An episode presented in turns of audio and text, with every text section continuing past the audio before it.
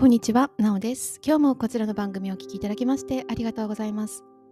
こちらの番組は超セルフケアと題しまして世の中ではあまり目にしない耳にしない情報でそしてセルフケアに関する大切な情報をお届けする番組ですナビゲーターはオランダ在住のエネルギー生態師私なおがお届けしております、えー、今日は、えー、物事の本質を抽出せよ対2の法則というタイトルでお届けしたいと思います。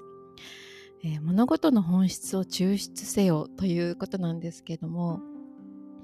えー、あなたはこう人の話を聞いたりとかあと何か新しいことを学んだりとかするときに何か気をつけていることってありますか、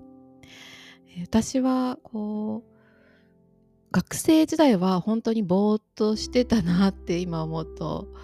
思い出されるんですけど大人になってそしてエネルギー生態を始めて そして生態師を始めるようになってからこう物事の本質っていうのをずっとこう探求することをテーマにしてきました。えー、で8対2の法則っていうのがあって、物事のこう大切なことっていうのはだいたい全体の2割ぐらいっていうふうに言われていて、まあ、本質ですよね重要なこと。で8割はまあそうではないことっていうふうに言われていて私は本当にそうだなっていうふうに思っていてもしくはもう9対11対91ぐらいの状態大切なものっていうのは本当全体の1割ぐらい。でその1割2割を取りに行くっていうことをしています。でまあそれはすごく最初は難しくて何が本質で何が本質じゃないかっていうのってなかなかわからないんですよね。でなんでそういうふうにするようになったかっていうと私自身がまあ整体師っていうこともあってそして自分自身の健康を守って家族の健康を守ってそして、ま、クライアントさんの健康を守ってっていうことをしていく上で無駄なことをしてる時間っていうのはないんですよね。例えばクライアントさんと接するのにおいて例えば週に1回クライアントさんが来てくださる。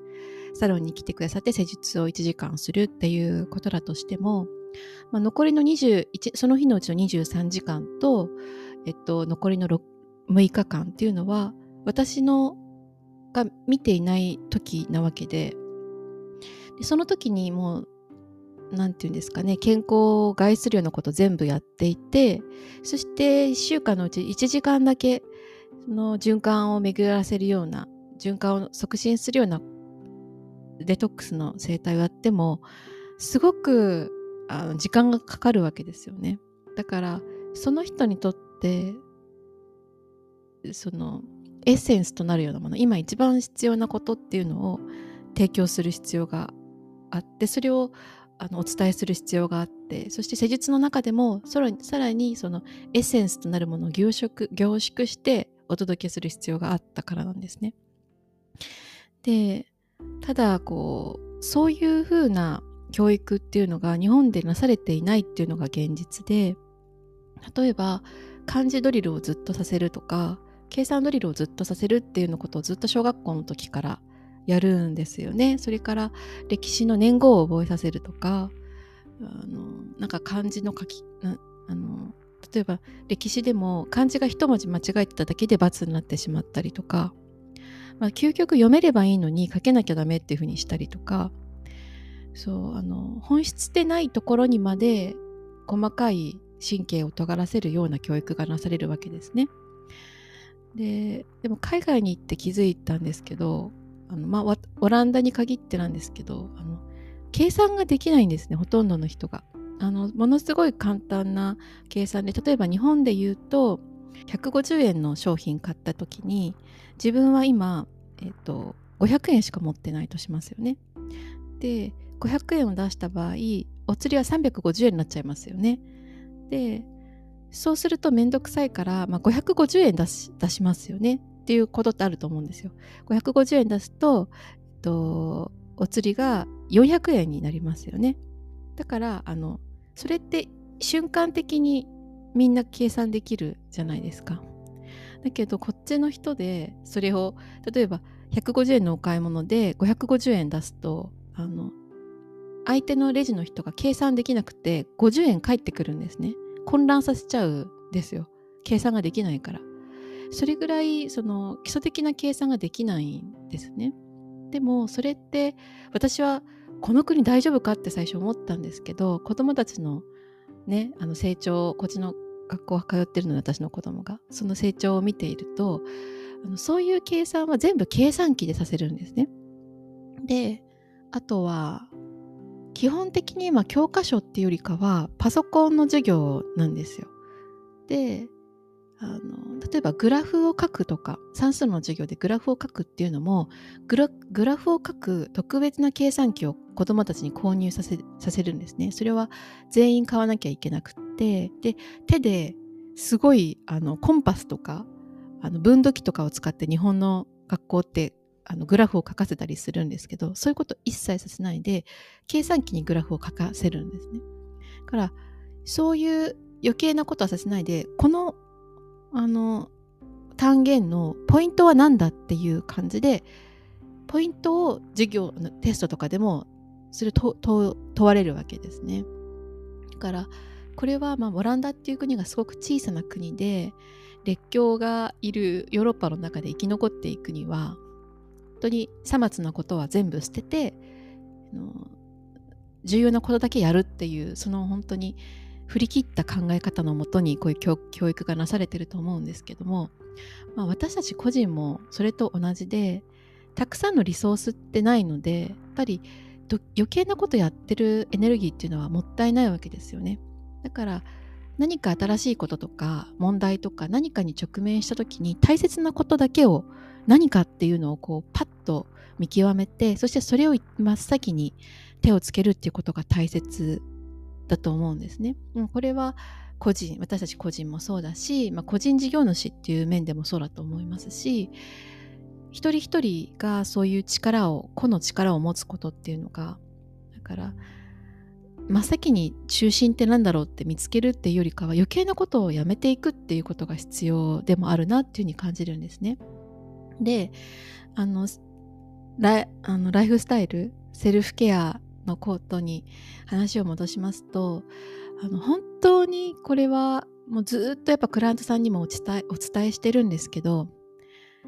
自分では良かれと思ってやってらっしゃることで本当に健康に寄与しないことをされてる方が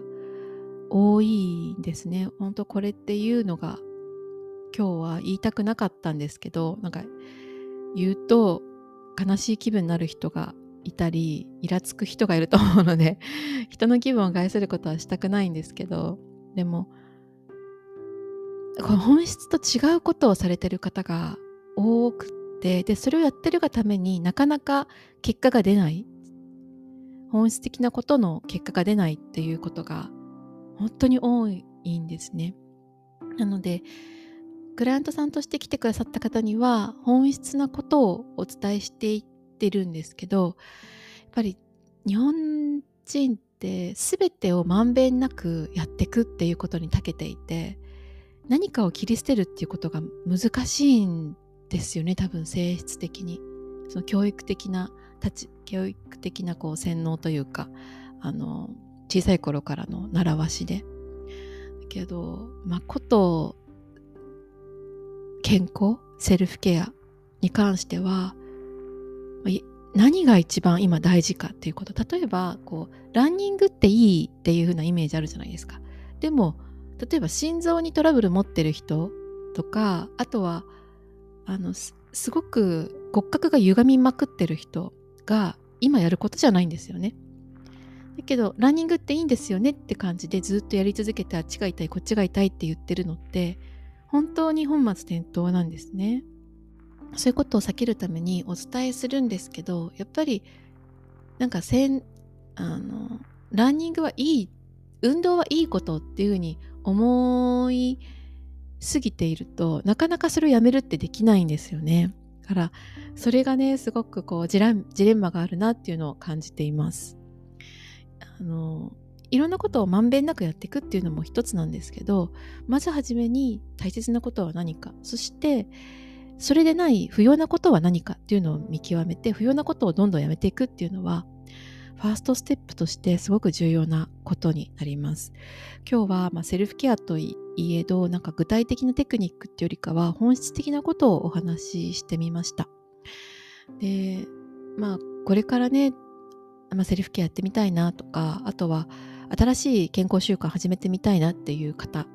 それ新しいことやってみたいって思うことが本当に本質的にあなたに必要なことかっていうのを今一度ちょっと、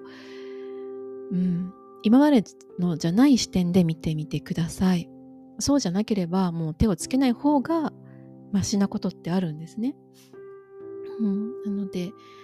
ちょっとこう伝えづらくってあのお話ししづらい内容だったんですけど今日はあえてお話ししてみました。いかがでしたでしょうか？今日も最後までお聴きいただきましてありがとうございます。また次回お耳にかかりましょう。カーバンヤオバイ